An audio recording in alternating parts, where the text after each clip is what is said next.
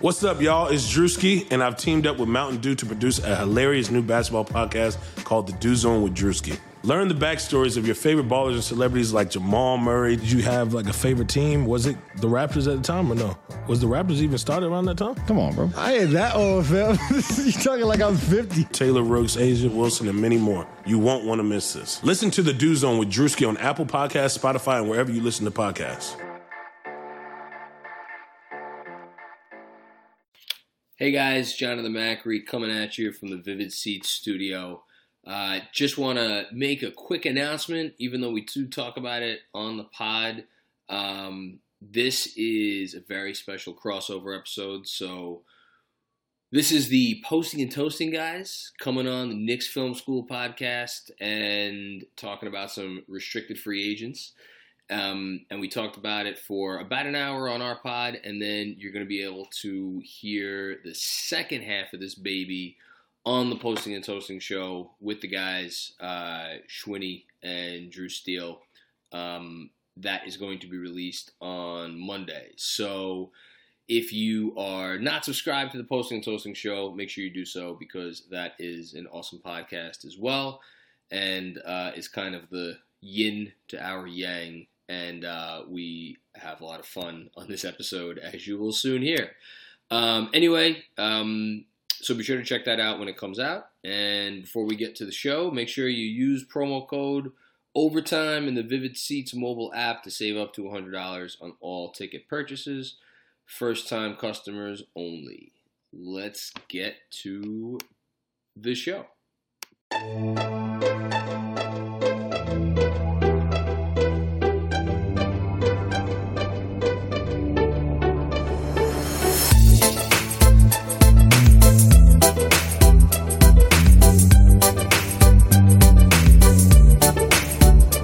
There, Knicks fans.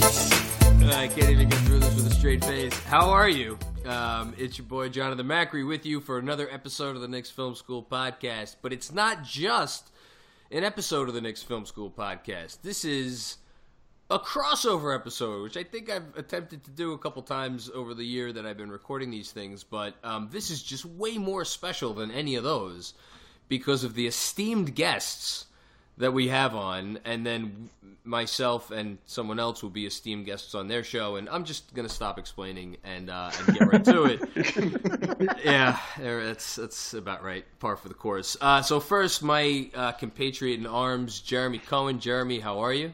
Great, doing great. How you doing, John? Oh, I'm I'm wonderful. I've made myself uh, four cups of coffee that I have poured into a large mug. I am I am ready to get us through this. We're recording this on a Wednesday evening.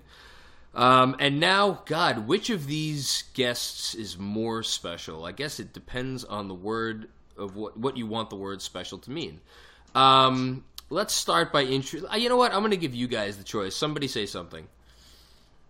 This is the crossover event since Briscoe and Green met up with Benson and Stabler Oh in an episode of Law and Order. And like the, this the is homicide crossover. I that you know I watched That- Law and Order on WeTV over the summer when I'm home watching my daughter, and that was on this summer, and I love that Uh, episode. I watched so much Law and Order this summer. Oh my god, it's, it's it never gets old. Um, so in case you can't tell, um, this is those are the voices of the and I kid around, but they're I could talk to these guys all the time because they're great. Uh, you know him as Schwinny Poo uh, from Posting and Toasting, and of course Drew Steele. They are the hosts of the Posting and Toasting. Um, what's the name of your actual show? I should probably know that. the posting and toasting show. I that's what I thought it was, but I didn't want to. I didn't want to, you know, speak ill here. So here's how this is going to work. Um, we are going to have half of the episode uh, on the feed that you're listening to right now, and then you're going to be able to listen to the second half, uh, which will be released uh, via the Posting and Toasting Shows feed on um, Monday of next week. And uh, I, I guess, well, who actually came up with this idea? I guess it was one of you guys, right? It was probably Uh, me since I'm the idea man he- of the No, it was it was actually my idea because I just I'm a loser and I like stuff like this. Oh Well- yeah, no, that was you because you you thought of the idea in Slack, Yeah, and then I was like, we should have on Macri. Then you're like, we should have on Jeremy. And then we were like, let's do a crossover episode. So yeah, Well, you, you So- came you came to the right losers for this because this is up mine and Jeremy's alley anyway. So why don't you tell the, the fine folks at home what exactly we're going to be talking about today? Schwinn, take it away. Yep. So we're just going to be talking about uh, basically guys that are heading into the final year of their rookie contracts.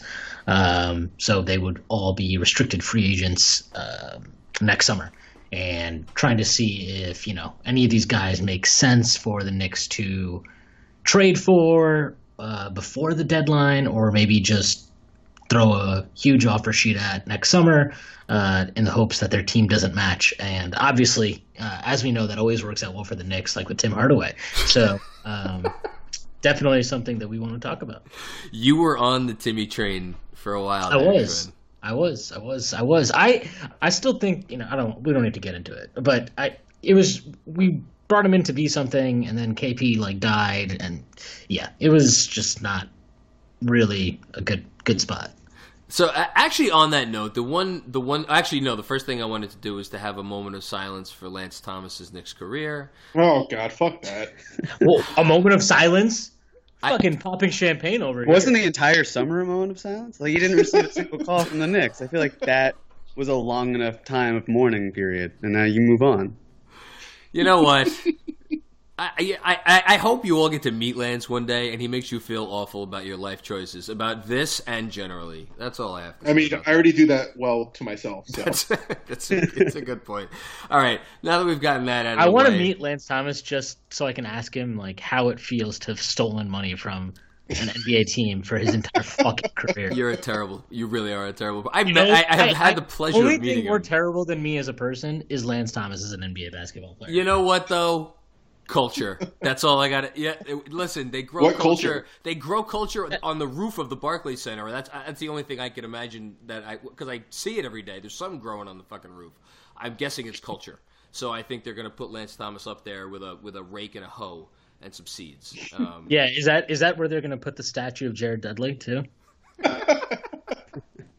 Okay, we we've already gone off the rails. Um, I do actually on your Tim Hardaway point. I want to make actually a, a semi-serious point, just to to um, not preface the discussion, but something to just keep in mind that, like you you made a really good point, and feel free to chime in on this if I if I butcher this. Tim Hardaway was brought aboard to do something, and actually for a while he was doing it, and the Knicks were. I can't believe this. They were a good team for a while when him and KP were healthy, and you know the whole thing was rolling, and then it all went to shit. But um, I think it's just an important thing, obviously, to keep in mind that without you know them um, getting things on the right track on the court this season. I don't think any of the guys we're going to talk about today. Well, I shouldn't even say that because maybe you guys will disagree. But for my estimation, um, these are not. We're not going to be talking about any franchise rescuers um, here today. These are. It, it's more like let's assume that things go there's a modicum of success that occurs this year, and we don't need to get into what exactly that looks like. But you know, and, and we're we're kind of um, imagining out a little bit that like certain you know enough things went went right that the idea of bringing in one of these guys as a whatever banana you know it makes sense. Is that does that make sense? Is, is that fair? I guess. Let me first ask that. Yeah, hundred percent. Um, like, I mean, the the reality is, if you're trying to poach somebody in restricted free agency, you're they're they're not they're probably not like a franchise level talent or Yes. have that upside. Um, that doesn't mean they can't be like they might still be, you know, maybe you think they could be an all star, but they're kind of like a most likely a a second banana on a second round exit level good team and a third banana at best on a championship team, something like that. So a really good player, but not somebody that you're banking your you know hopes and dreams for the future on. Yeah, you have to pay a premium for the rights to steal that player away, since the other team has the right the matching rights. And if you're a great player, um, that team's not going to let you walk. The only way you would be able to walk is, of course, with the qualifying offer, and that really hasn't happened except for Greg Monroe, and that didn't. I mean, it turned out okay for him, although he's not He really sucks. doing very much. Yeah, Yeah, he he's- suck. Yeah. So We're we're just pouring dirt on Graves left and right here. Is Greg Monroe signed by a team right now? I don't I don't think he Uh, is. did, you know? Didn't he play for like every team but the Knicks in the Atlantic last year? I'm That pretty sounds sure. about right. Yeah, I think he he was on. Wasn't he on the Sixers last? Yeah, yeah, might he was because he was he was getting minutes. Like what Embiid sat that one game, and I think Monroe started at center. But the year before, what he wasn't he Celtics and Raptors, and Yes. then he was also with the Nets for a minute. Yeah, I, I'm pretty sure that was this past season. Yeah, might have been. Um, well, thankfully, we don't have to talk um, about whether the Knicks should offer Greg Monroe a contract because they tried to do that once and he turned them the fuck down. Uh, that was fun. Um, but uh, uh, Drew, you made a list of 25 guys. Um, we are kind of going to save the best for well. The mo- let's say this: we're going to save the most, the three most interesting for last. I think that, that's probably the better way to put it. Um, we're not going to go through every one of these guys.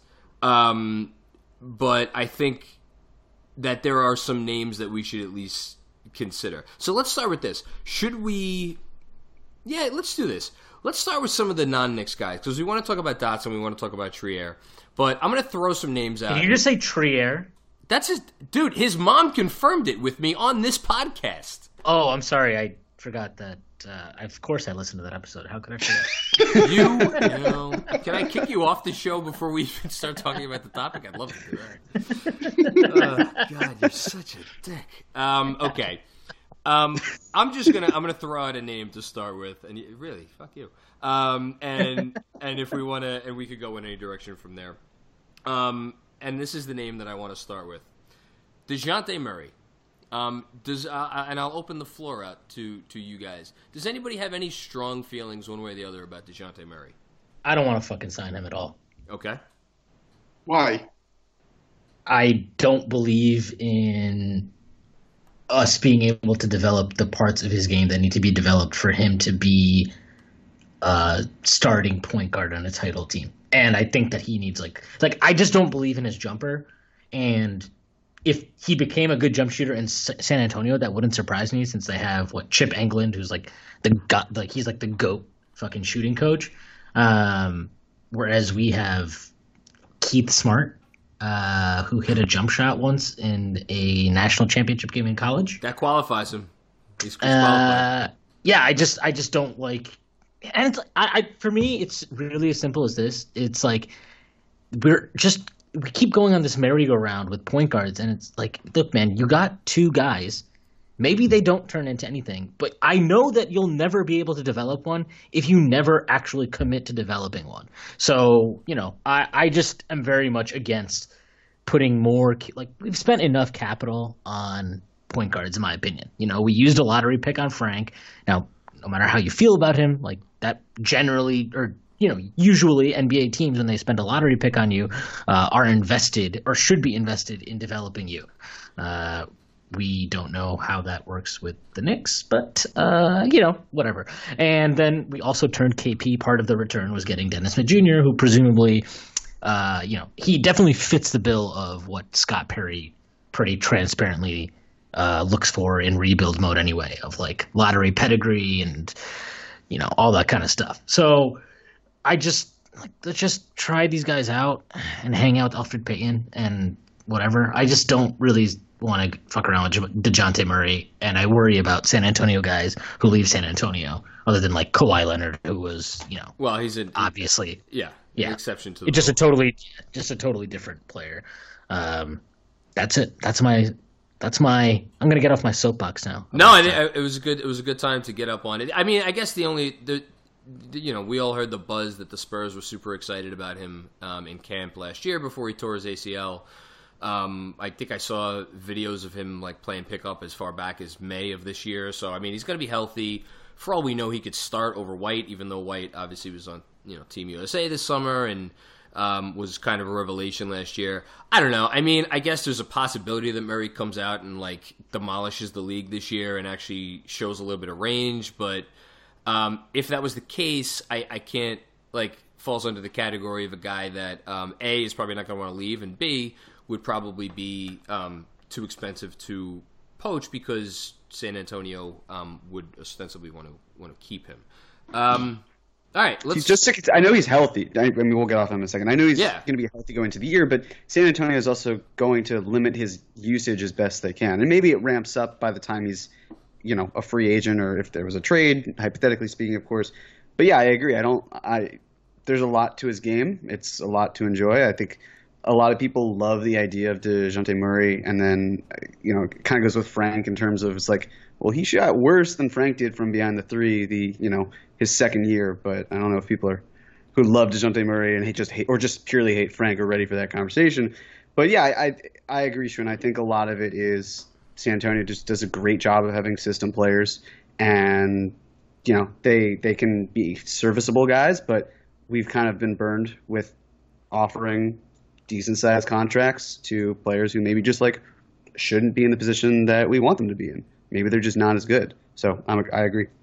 Um, I think, yeah, I don't think we need to talk about him anymore. Um, another name that I don't think is going to require that long of a conversation, but is an interesting name um, at the very least, is Dario Saric.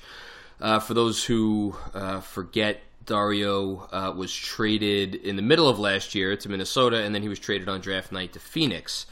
Uh, one would think that uh, Phoenix would not uh, trade for a guy who is a year away from restricted free agency unless they uh, were intent on keeping him. But then again, this is the Suns. We've seen them do uh, silly shit before.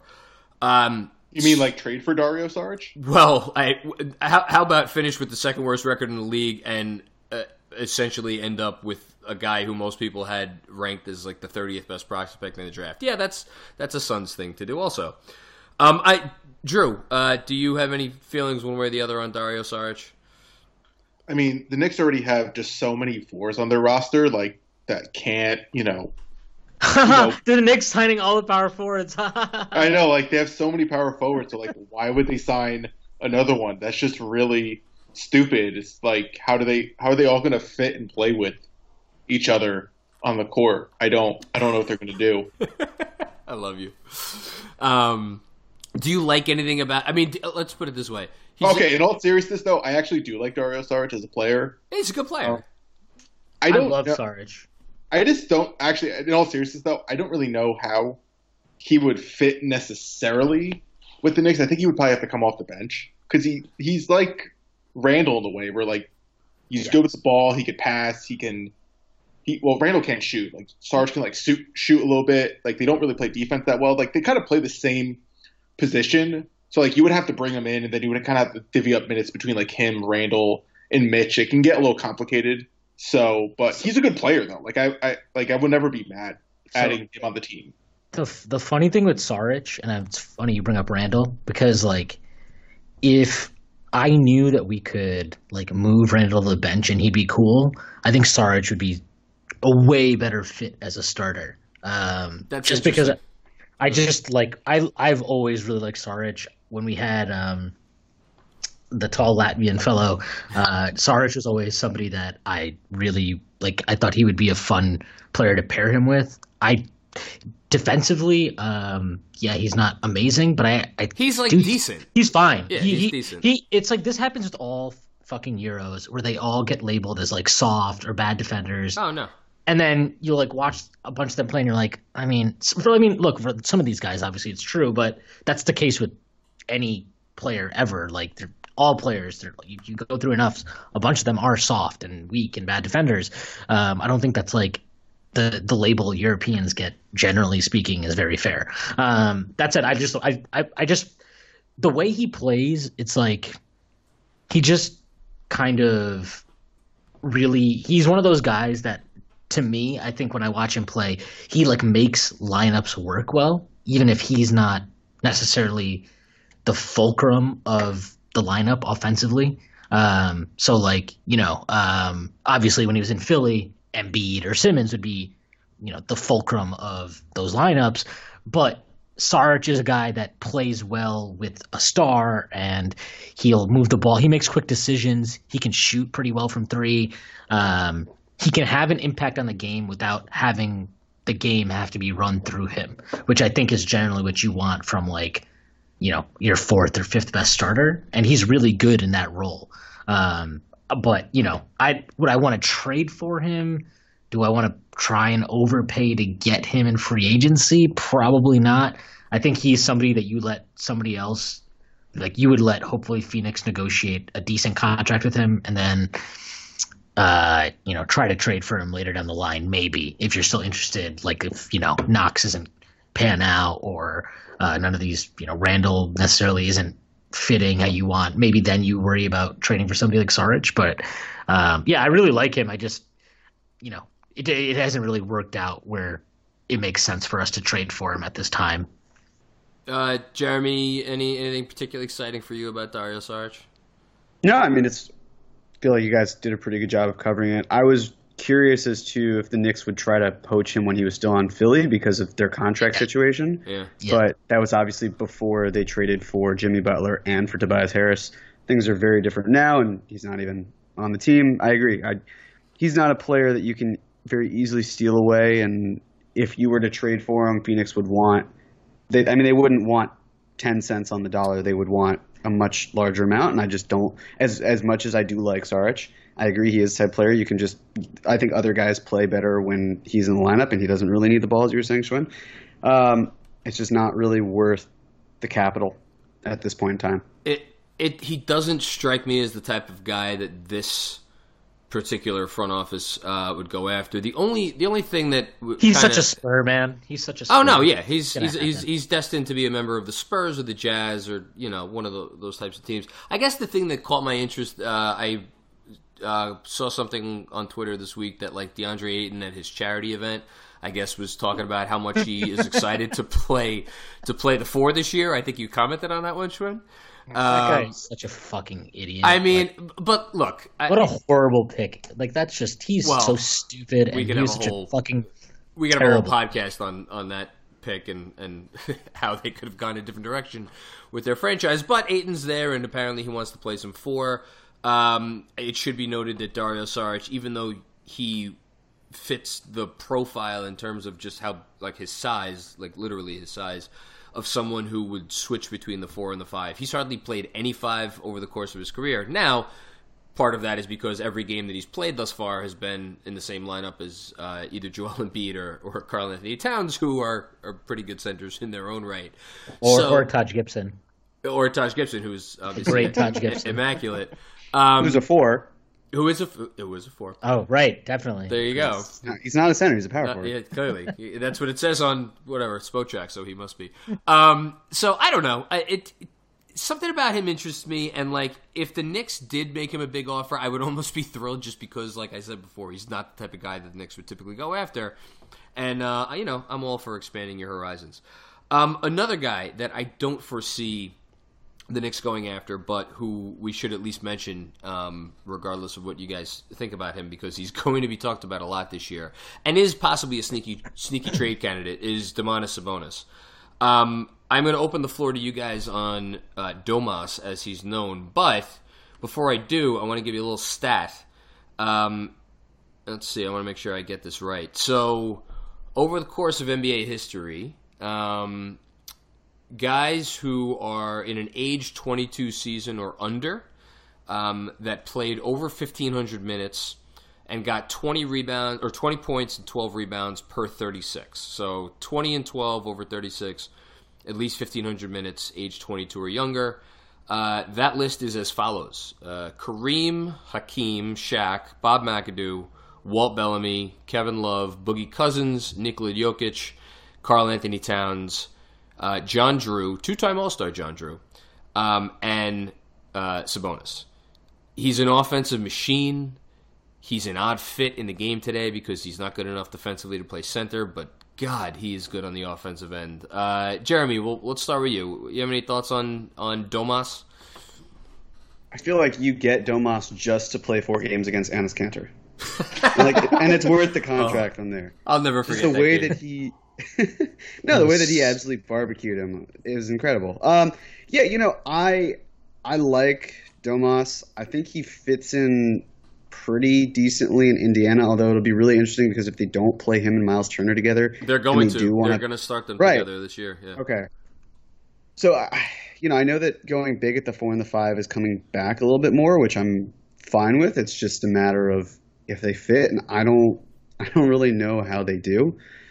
Um, I mean, yeah, no, he's he's at least a good passer. He certainly inherited that trait. Um, Yes. I just I don't think it's worth the Knicks going after him. I think he's definitely a, a viable option for a lot of teams and players. Also, interestingly enough, uh, apparently he's a lefty, which I feel like the Knicks are have a ton of lefties on the team. Um, We have neither three now? there. think so, right? Randall, RJ, and uh, what's his name? Iggy. Is there anybody else? I think that's it. Yeah. I don't follow So this anyways, stuff I- nearly as much as you guys. I'm just Well, say. Mitch is a lefty when he blocks shots. That's true. That's true. Um, but yeah, so I, I do like Domas. I just I just don't see it as a fit here. Uh, Drew Schwinn, anything on Thomas? Is this? I, I mean, I think he profiles as someone who is going, whether it's from Indiana or someplace else, uh, someone who's going to get like fifteen million dollars a year at least in free agency. Um, I, I, I just. Mitch is not. I mean, I know we love seeing the videos of Mitch or hearing about like Mitch shooting threes. I, I, I just don't see that being a part of his game for years. And you know, Sabonis is, is really not shooting the three that much anymore. I don't know. I don't see it as a fit, but I just thought we should we should mention him. Either of you guys have Yeah. anything? I want him on the team. Maxim. Maxim. Yeah. Maxim. I yeah, he's another one. I, I if we still Fucking- had the if we still had the Latvian fellow, I'd be all about trying to get Doma. But um, Fucking love Sabonis. He's so Yeah. good. Oh, he's so much he- fun to watch. I think he's. I actually think he's better than Miles Turner. Um, oh yeah, me too. He's not, better than Miles Turner. yeah, and not by like an insignificant margin. I think he's way better. But um, yeah, I just it, it doesn't make any if they're not going to trade Mitch, and they shouldn't obviously trade Mitch. Um, so then you're like, how do you play those two together? Can you play if if he can't play with Miles Turner, he sure as hell can't play with Mitch. Uh, pretty He can play with Mitch. No, no, he can play with Mitch. I, with with RJ, you know, figuring in. Well, here's the thing. Like, well, here's the thing. Miles Turner sucks, and Mitch is good. So, like, there's that aspect of it. So, like, they can play with each Just other because they're good just players. talking about the spacing, I think it might get a little a little cramped. That's that's all I'm saying. Yeah, I have faith in. I have faith in them. So just just financially speaking, the Pacers are at it seems to be around 104 million dollars next year. I don't know. I I feel like if a team like the Hawks wanted a center, they could very easily throw out a huge offer because they have so much cap space that you know it, it's perfectly viable That's for a, them. that's a If- good if- Sabonis team.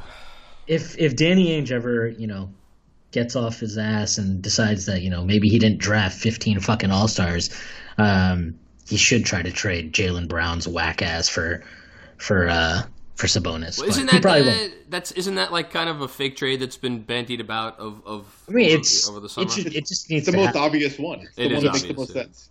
It should happen because both teams could like y- like you know the the Pacers could always use a little bit more athleticism on the wing, and then uh, I know that they have Enes Kanter, um, which. Uh, funny enough, as Matthew Miranda posted out or pointed out on an art in an article this week on Posting and Toasting, rhymes with penis cancer.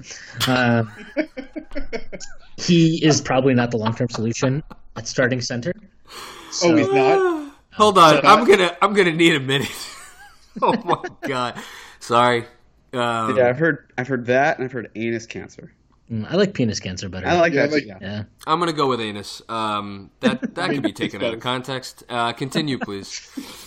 Yeah, so I mean, that just I just feel like both those teams would probably be they're they're probably both like kind of you know posturing right now, like no, no, we love this guy. Yeah. love- you know, it's I think it's it's weird. Teams are always so hesitant to make moves, um, like kind of after the dead pe- like after the dead period in free agency hits until you know what is it December fifteenth when players can kind of get traded again.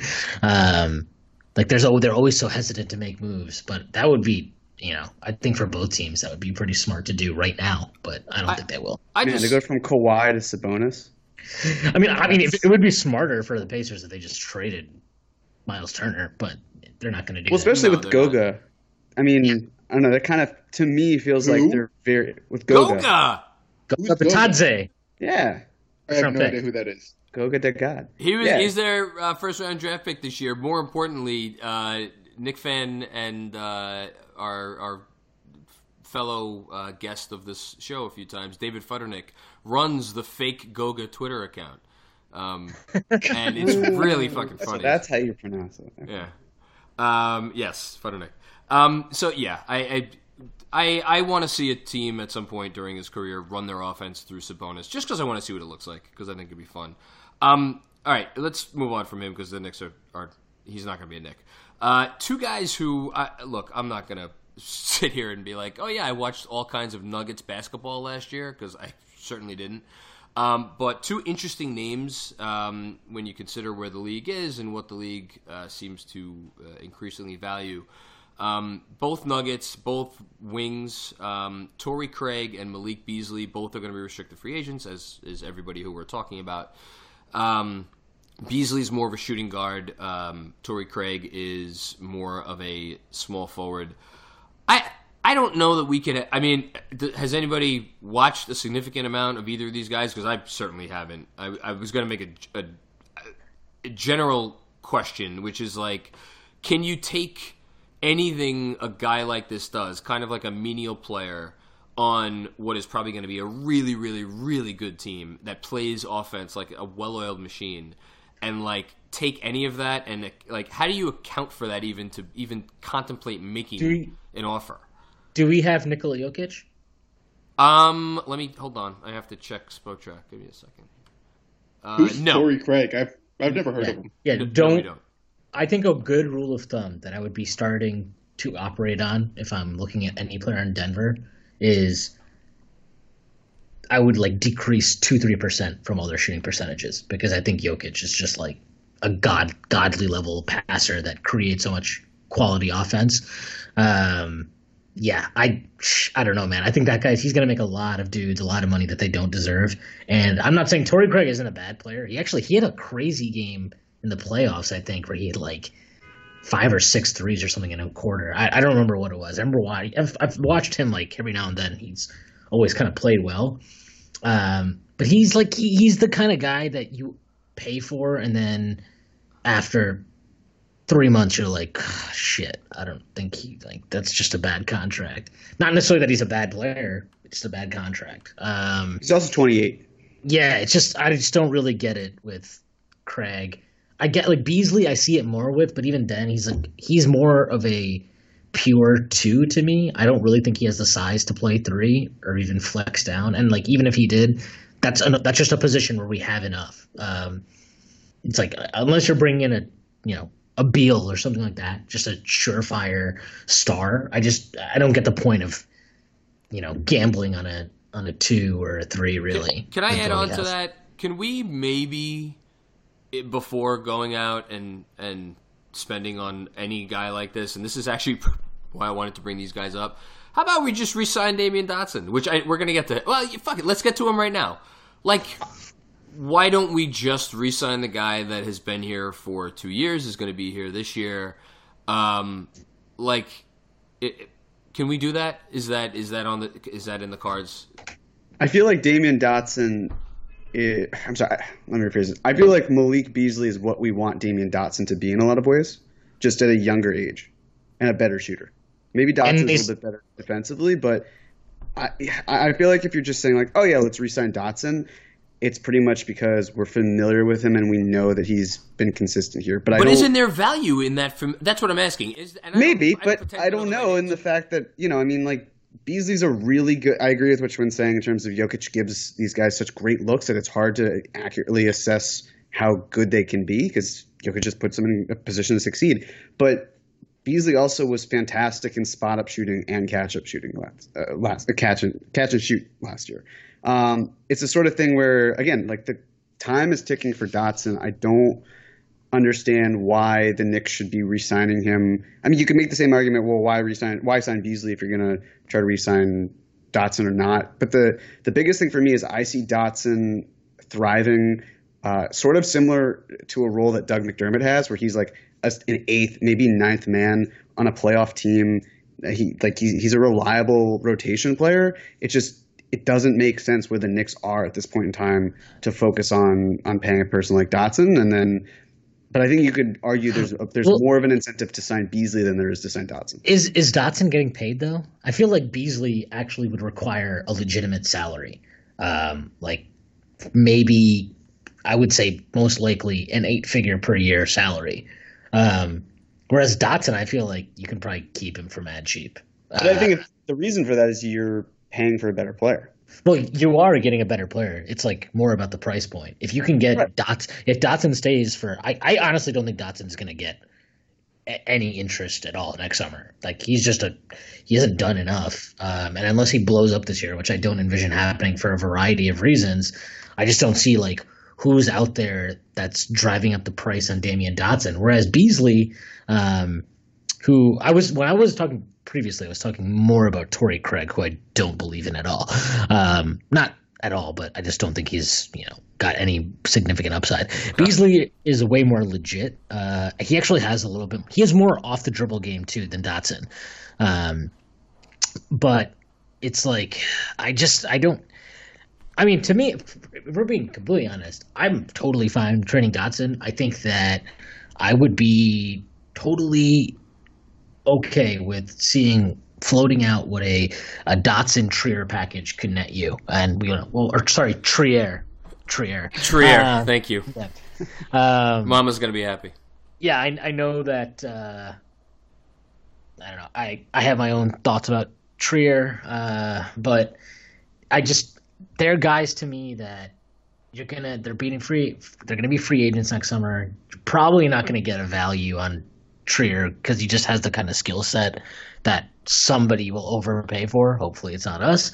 Um, and We if already I'm with- yeah, exactly. And and I think that if you were looking for two guys that can maybe bolster a playoff team's guard slash wing rotation a little bit, maybe give you a little scoring, a little shooting, you know, those are the kind of like that. I think those two guys are. If I'm like a I don't know, a Portland who has jack shit really on the wing, uh, not enough depth Well, in general. They're they're, Like- they're lacking depth. I think at a, a, a little. They want a little bit more size. They're, like Yeah, yeah. the team I- I that had just- all, all the three fours now has none.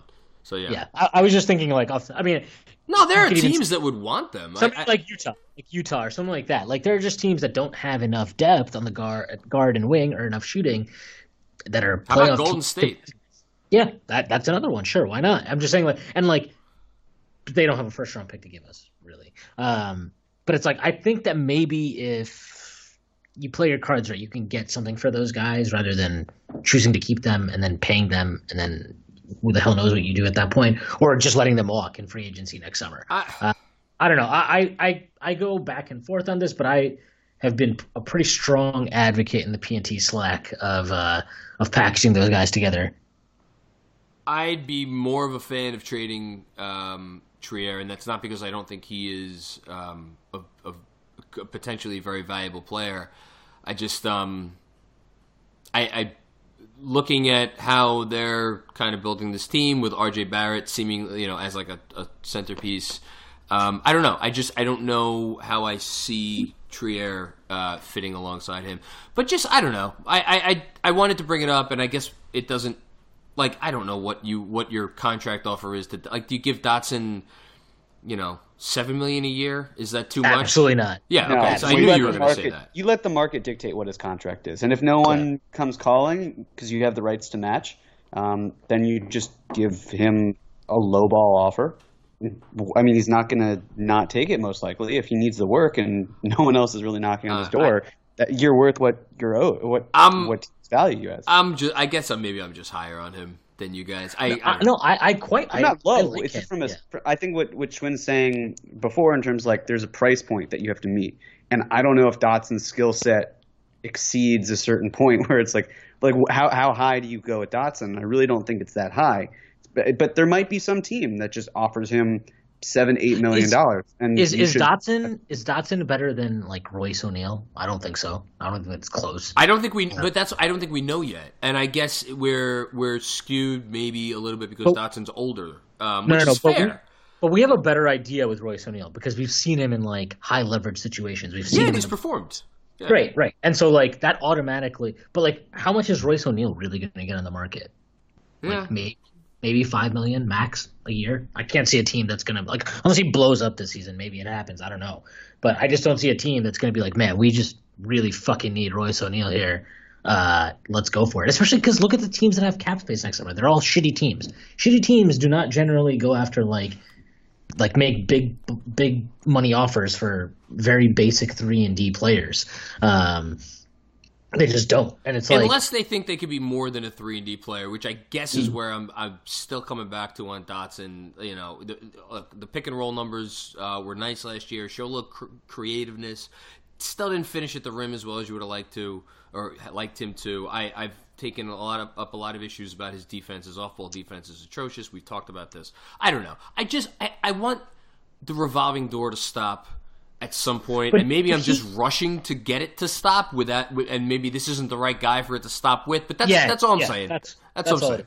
He, he's like he is not the guy that you are like. Nope, we got to keep our guys. I, I think you know, like That's Dennis Jr., Frank, like those kind of guys. Okay, then you're you're really kind of figuring it out then. But you know, I I, I don't know. I, I if we kept Dotson, I wouldn't like lose sleep over it. But if we traded him, I would also be totally fine with that. And I think there's an argument to be made. It's prudent to trade him because, like, I mean, is he is he ever going to be as good as say like Wayne Ellington? I don't know. I mean, Wayne Ellington's like a crazy good, just movement. Sh- Dotson hasn't been good enough at movement shooting for me to value him high. Like he just that's He- supposed to be what he's good. What he he needs to be able to like literally sprint off screen. He comes off screens pretty. I don't know. I think he got better at that Not like last El- year. Well, nobody's like, like Ellington uh, or like Redick. That, that's about it, though. But like that's what I'm saying. Like that, would, like if he's not a great defender, he's not a great defender. Like you said, he's atrocious. You're right. He's not. He's not anywhere near If a great then, defender right then now. then he needs to offset that with like an elite shooting skill set, and No, he's not. right. He doesn't have that. Like I, I think also you can find a lot of these great shooters or good to great shooters in the second round. Historically speaking, they've mostly been second round picks, unless you're like an elite player. What the? F- I was- All right, well, Who Alexa, was that? listening, that was Alexa, and she just said, "Hmm, I don't know that one," and I have no idea why. You know what? That that's a Fifteen sign. feet away. That's a sign that you guys are right and I'm wrong on Dotson. Uh, That- I'm gonna bow out on that this. sounded that sounded like the uh the house in uh, uh what is it Ex Machina? You know, the movie? I was legitimately concerned though because no one else is home right now. One of my roommates is in Colorado, and the other is upstate. So I, Damyean All right. Dotson's in your closet. He's hiding. yeah, Um, where, where are all your groupies? Mm, I don't. I don't like the idea of Damyean Dotson in a closet. That is fair. Um, on that note, Drew, you've been awfully quiet until then. Um, I'm going to turn to you. Who do you? uh, Two guys. Uh, I think, unless I've missed anybody, uh, two guys that we're gonna we need to talk about before we get to the the big three.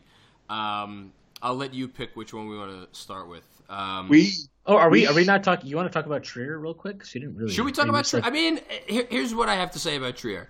I am not. You could tell me he starts game one and he averages 15 points a game this year and plays 30 minutes a night. You could tell me he is out of the rotation um, over the first several weeks of the season. I literally, I have no idea, um, and I don't know. Is there like what's the league doesn't believe in him yet?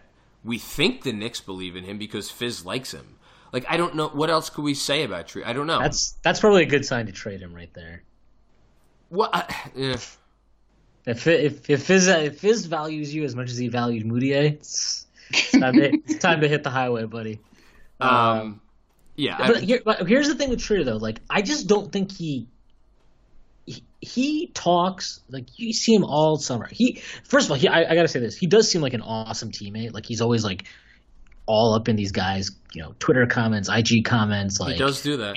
yeah, like he he's definitely seems like he's all about uh you know the Knicks and the team and whatever. Like that's cool. I'm not don't like don't get don't take what I'm about to say the wrong way, but you like look at the shit he says and like he just carries himself like he's the man. Like Oh, he's see, a I star. like that. he's got Uh, but- swagger. No, I do like that, but like, but he plays like that too, and it's like you don't have the fucking game to play like that. Like, uh, you know, I'm just uh, our good our good friend, Oliver, very good friend, mutual friend, uh, James Marceda, in our Slack. mm, that's debatable. No, yeah, whatever, just a guy we know. But he he we we were talking about Sure once, and he was like, he plays. He's like he plays the game like he's James Harden, and that's cool if you're James Harden because James Harden does a lot of shit, um, and he produces at an all time level. Trier doesn't produce at an all time level, and he's never going to produce at an all time level. Yeah, but you need And then- you need a guy like that. I mean, Is it fair to say you do need a guy like that? You need the irrational confidence guy to borrow a Simmons okay, term. okay, but but you don't overpay for that guy. No, And you don't. Find overpay. it as an undrafted free, and and I'm not saying they're dime a dozen He's in like terms found money. He's Right, found exactly. money. Turn him like he is the exact kind of thing that you don't overvalue. Like you should be like, wow. What you should actually do is you should be like, well, well, we found this guy as an undrafted free agent. We should trust our scouts to unearth more guys like this. We should turn this guy into a pick or picks, and look to draft an, another guy. And that that guy we can actually have on a good contract, a team control contract for much longer. Um, and this goes back like this he's always had this problem of fitting in like this is not he's not young either like he's 23 you know he's not Don't 19. fit out, Schwinn. Fit No, in. he- but this was a problem he had at Arizona um, where like he really struggled once they got Ayton and he was supposed to you know Ayton was obviously a way better prospect and somebody that you can run offense through and like potentially be an elite team at, the, at least at the college level. Um, like he had issues with that. And he we know that you know no names were named, but I think it's safe to say that certain vets on the team last year did not enjoy playing with him because Fizz just let him do whatever the fuck The he only wanted. the only time I saw the word uh, toxic used in in association with the Knicks all of last year was in the Berman um, the Berman piece about Trier that came out. That was after the season, right? Um, I was it. I don't remember. I, I- I think it was actually after. It was during the season, but after the trade. I think I want to say whatever it Uh, was, and we could assume it was it came from Hardaway. either Burke or Hardaway. I, I, well, whatever. It came from someone that was no longer on the team. We could we could agree with Yeah. that. and I- like The, look, it's may- easy to maybe see with- why it would be Hardaway based on the fact that there was that confrontation, Yeah. or I guess you'd call it, uh, you know, interaction between the two. Kerfuffle. But from my perspective, it's like, okay, maybe it's one game, maybe it's an accumulation of things that just boiled over. But I feel like if Tim fucking Hardaway Jr. is barking at you that you're not passing the ball, Yeah. that's saying something. Yeah, I mean, it's I just I just like I mean, we have eyes. We all watched him play last year. Like there are times, there are quarters, there were stretches where it was just like the Trier show.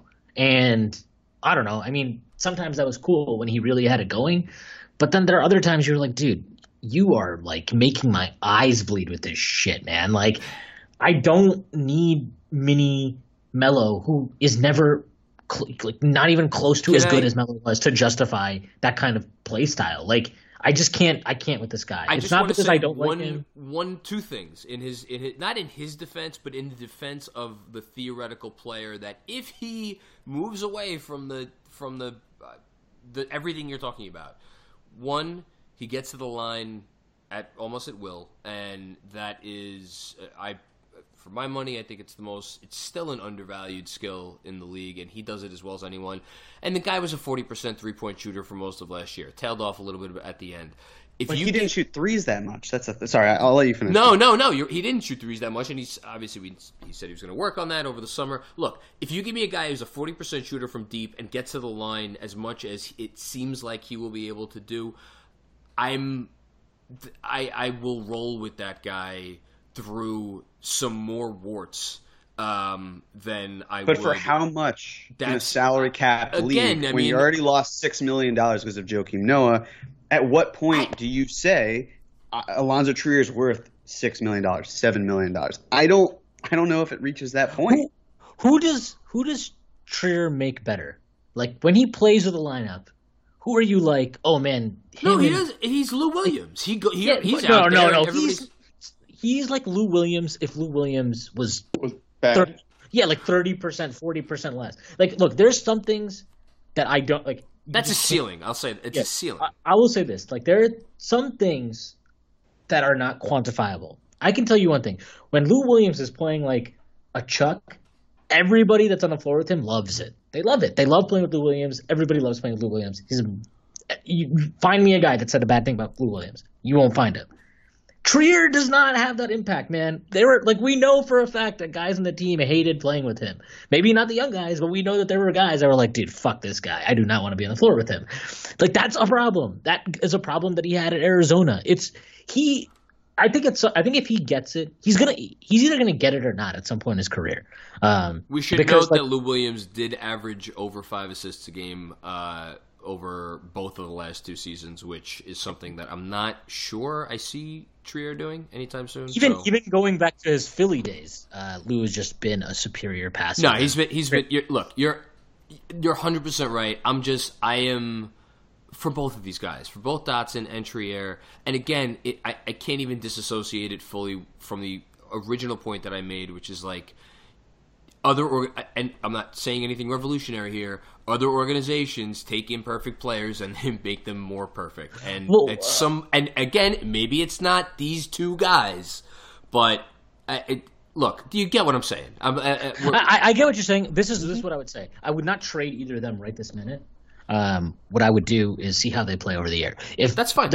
And and Trier did make like I've I noted it before, but he actually did. If you break down his season, his catch and shoot threes did climb a bit. So he was like pulling the trigger quicker as soon as he caught it instead of catching it, waiting for the guy to close out on him, size him up, do his mini Melo thing, and like put up a chuck shot like from fucking 18 feet or some shit.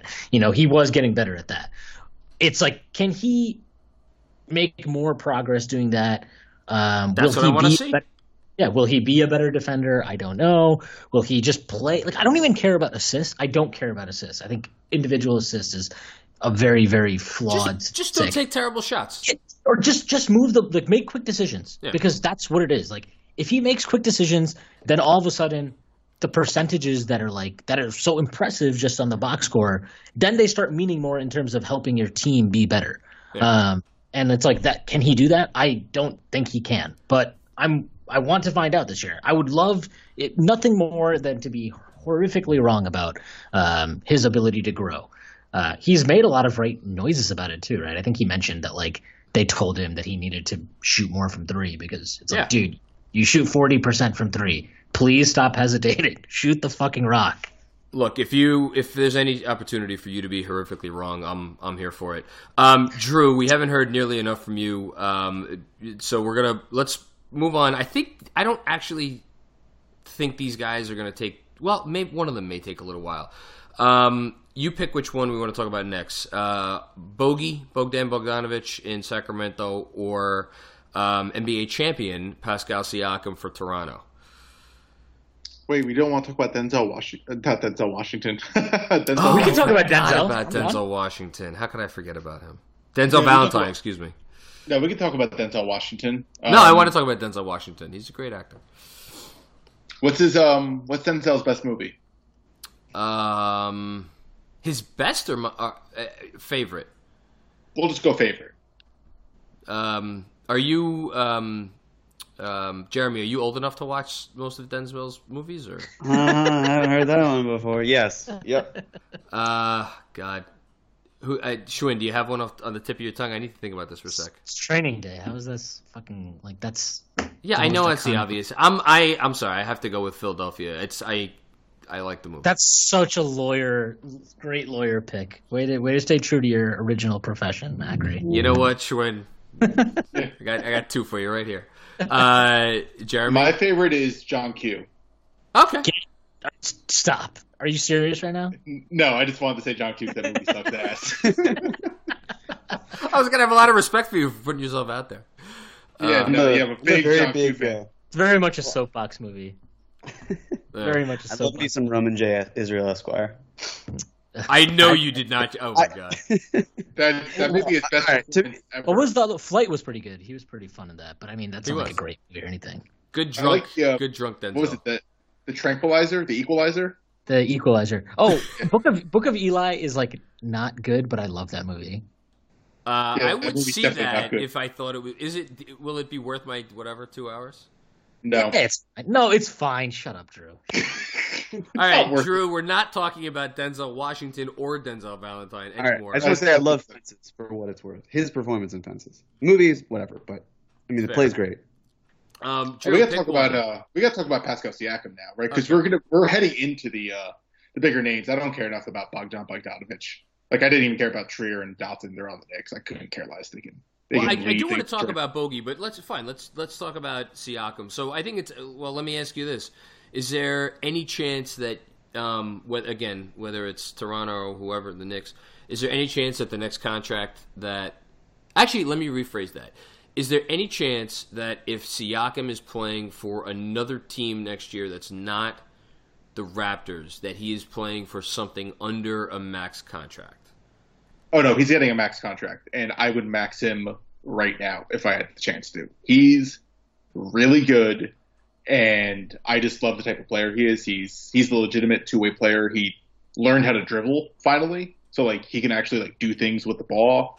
He can defend pretty much all the positions. He he's great. Like he's legitimately a great player. He's like he's clearly was the what would you say? He's like the second or third best player on that championship team. Like Third. you can actually yeah. Yeah. Like he was he was legitimately like the third best player on a championship team. Bro, Yeah. He sunned Draymond in the final. Yeah. So That like actually happened. Yeah. so I'm very pro Pascal. I'm very pro maxing him. I I want Pascal Siakam as much as possible. Here, here's here's the que- here's the question for all three of you: Who is better?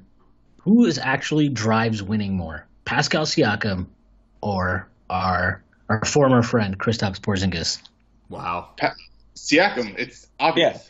The guy who's actually made a playoff appearance for one and done well in his own series. Jeremy, play the you whole like season. Siakam?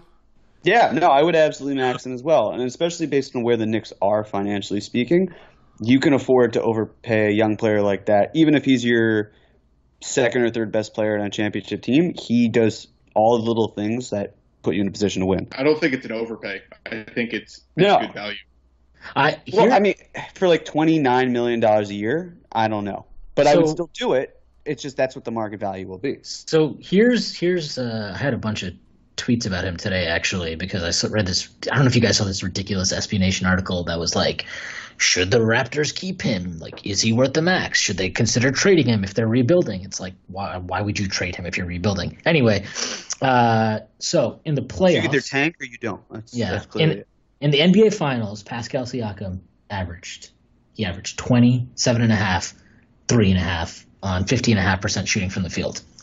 Um, 15 or what'd you say for the 50 and a half, 50 and Oh, a half. 50. I thought you said 15 and a half. I'm like, that's not good. yeah. No, he's not Russell Westbrook. Uh, he in the playoffs overall, he averaged 19, 7, and 3 on 47% from the field, 54 true shooting. Uh, He- uh, but we should and note he that played- he was and he played against his he- main opponents were Jonathan Isaac, Joel Embiid, Giannis Antetokounmpo, Draymond Green. Yeah. Like I don't think you can have a tougher run of front court defenders and defense. I mean, even Orlando for a, a, a low seed, they were an elite defense last year. They were. Um, and then and it was Philly, and then it was Milwaukee, and then it was the Warriors. It's like, you know, if you're gonna ever battle test a guy, that's that's about as battle test as you could be. And you know, like the guy showed out in Game Six, the closeout game. He had 26, 10, and three. Um, and he gets steals, he gets blocks. Like he's not he's not just a good defender; he's an impact defender. Like he is one that makes. I like to talk about them as events. Like he makes events happen on defense. Um, and I don't know. I just to me he's a no-brainer max. I really don't get what the hesitation is. Like I, I guess I do get it. It's like, well, is he better? Can he be the third best? Can he be more than the third best player in a championship team? It's like I don't know, but guess what? You generally max guys that are capable of being the third best player in a championship team. Um, if if in theory they uh, feel by the end of this year that RJ Barrett will develop at some point into a guy who could be whether it's the not the best player but like the leader on a championship team if not it's like leading scorer or like most um con, you know the conventional like shot creator guy the, and you're going to have RJ at you know whatever he's going to be making for the next 3 years it makes it more um, allowable, I guess you'd say, uh, to do that. And like, who knows if you get those two guys and you start to craft some like funky thing, like who knows what the ceiling is? I get my my only. It's not a concern, it's just a, a question. If Ujiri thought for a second, come February, that there was a chance that he was not going to match um, a max offer for Siakam, he would he would trade him at that point. Like we could agree on that, right? Maybe. I but Masai is smart. Like he's gonna. I, I just can't imagine him not being willing to. He he's. I'm No, sure he's I, I don't. I'm not right now. disagreeing. I'm just saying if he makes the decision that this guy is for whatever reason, and I don't think he would make this decision, but if he does make the decision, this guy isn't worth the max. He's going to trade him. Like I, I don't. I I don't see any I, it, that would just make any other. It wouldn't make sense to me for him not to do that. I agree. Um, Yeah. He's Yeah, going to get value in one way or another. So are you trying to say would you trade for Siakam? That's that what that's you're at? basically what I'm getting to, and I don't know that the Knicks would realistically be able to slash want to put together the package that it would take to get him um, over some of these you know teams out there that have um, you know just like coffers and coffers of, of draft assets. Look, we don't. I personally, I think it, I agree with you guys. I think he's a max. I think he is. I think it's gamesmanship, showmanship, whatever you want to say. That they have not, um, like that. It's they haven't offered it already. Um, maybe they do. Maybe they agree to it before the deadline. Who knows? I think they have until October fifteenth, seventeenth, something like that. Um, so there's still time, but whatever. I, I, I, I don't think there's any disagreement. If the Knicks could get Siakam and all you have to do is pay him the max, I think you you pay him the max. Um, all right, before we talk about the last three guys, which are going to be um, our cue to transition over to the posting and toasting show, can we just have a very quick conversation about Bogdan Bogdanovich? And I, I'll start it because I I love Bogey and I am the ever optimistic Knick fan, and, and the glass is, um, as many know, uh, generally half full for me or more than half full. And one of the things that has genuinely made me upset is like I just don't see any possibility that they would ever consider a player like this because of like they seem to just be going in a very particular direction about with certain types of players and it makes me a little sad that like he doesn't fit into that mold and thus he is not a guy that I'm probably going to ever be able to root for. Um, anybody did, any thoughts on that from any of you guys? I'll root for him because I'll root for the Kings out west. I like that team. They're making So- the so playoffs. You think so? yeah, did I back myself into that corner Schwinn last epi- last episode of our show? So who's who's out? The Spurs, the Blazers, the No, who did I? Lake, Lakers. Lakers I had the Lakers and the Spurs. and and the the Spurs. Spurs. okay. Um, so you like Bogey? Um, what? Give me a number. Would you pay him fifteen million dollars a year? Four sixty, sure, I'd probably do that. yeah, I would do Like- 460. But like, I don't. Again, he's just. I like his. I love his skill set actually, but it's like he's what? He's twenty seven, I think. 28. 28. So you're basically getting most likely you're getting two prime years and two like no, I don't want to say like decline, but not quite prime years. You'll Um, it's post prime. You'll yeah. get you'll get two prime and then two post prime where he's still really good. really good, but not like what he was. So Sorry, by 28, I mean the first season that he would be- be, with the Knicks would be 28. He'd be Right, Oh. right. Got you. Yeah, I, it's just I really like him, and here's the thing though. I think I was I'm pretty sure Sacramento has this weird thing where like they can't offer him more than like four fifty one or something like that. So, but they have matching rights. But like So they also He are is gonna a restricted free agent. I was, I was, yeah, I looked that up, but like they're gonna have to pay Buddy Hield. which we're gonna get So- to him. Yeah, and so he's probably gettable on a reasonable contract. Um, it's like kind of yeah, you could probably get him on a pretty decent contract. I don't think you have to go crazy to overpay for him to pry him away from Sacramento. But there's always a chance that some team like look the cat he can really shoot it, and if there's anything we know, it's that you know prime age shooters get paid in this league, and you know there are enough teams that have cap space next summer um, that could probably use plus shooting. You know, like I just will will you actually be able to get him for 460 or is somebody going to pony up and just risk like maybe 360 or 480 or something like that? I I think somebody will. So I don't know. I would be okay with 345, 460, something like that, but um, I'm not particularly like he, he would not be a priority target Here- for me. Here's why I think he's interesting, and then we could we could move on after this. Um, the Kings seem set on um, playing Bagley at the four um, more often than not, and it would seem that they are going to start him at the four this year. Um, which means the guy that they just paid uh, a hundred and what the what the hell did they pay Barnes? A hundred- A Nine, lot of too nine- much money. Nine much money? figures of monies many, many monies, is going to start at the three. Um, and obviously, Hield and Fox are, are going to start at the backcourt. So you have Bogdanovich, who I, I, I mean, I watched the game that he. What did he get? get I know it's FIBA, but he got 28 points against. Um, oh was it the U.S.? Yeah, I think it was the U.S. Right? I'm fairly sure. I don't know. Whatever. He had a he had a 28 point game in a. I it was I'm pretty sure it was against the U.S. when Serbia beat them in the the one of the consolation games, whatever it is. I've I've actually i am sure some of you guys have a lot of the Kings over the last few years. I love this kid's game.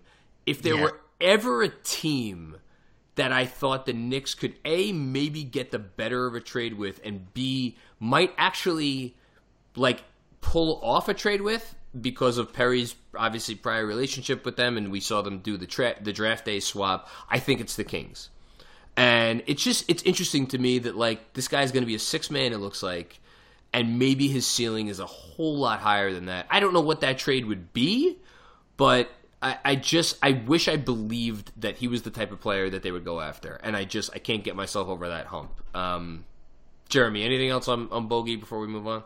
Yeah, well, in terms of that trade, I think it would. I mean, you obviously would need some sort of matching salary, which isn't that hard to do. He's making case, but, nine million dollars a year.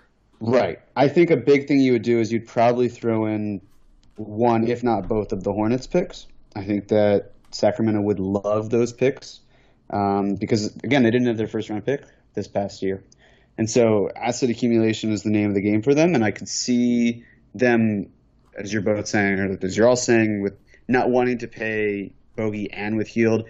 I don't know. It, this might seem lazy, and if it does, I apologize. But uh, he reminds me sort of like of a, of a light version of what I envisioned uh, Luka eventually being, but but not to that extent. Like I don't see Bogey being. I, I see Luka being far better than what Bogey is right now and what he has been. But that sort of thing where it's like just a really crafty player who can shoot really well, feeds mm-hmm. his teammates, and just just plays hard. And I isn't, really like that. Go isn't ahead. isn't Bogey like?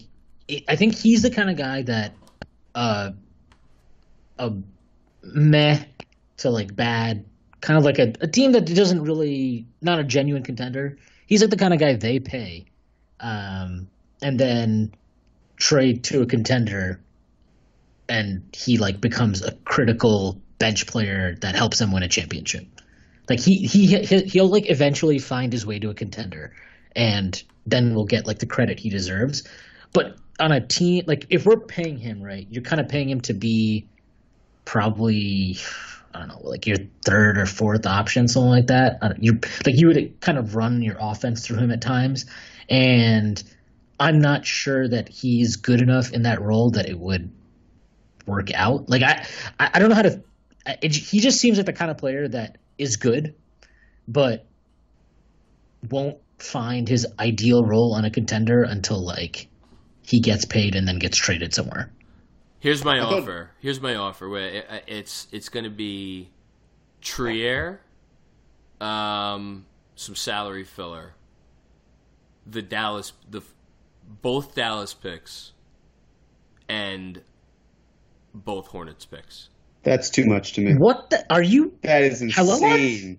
Hello? Both Dallas picks, both two. What? What? Yes. Four. All right. So four top thirty-one picks, most likely for the rights to have four years and fifty-one million dollar matching rights. for rights the rights for... to have restricted free agency rights to Bogdan Bogdanovich.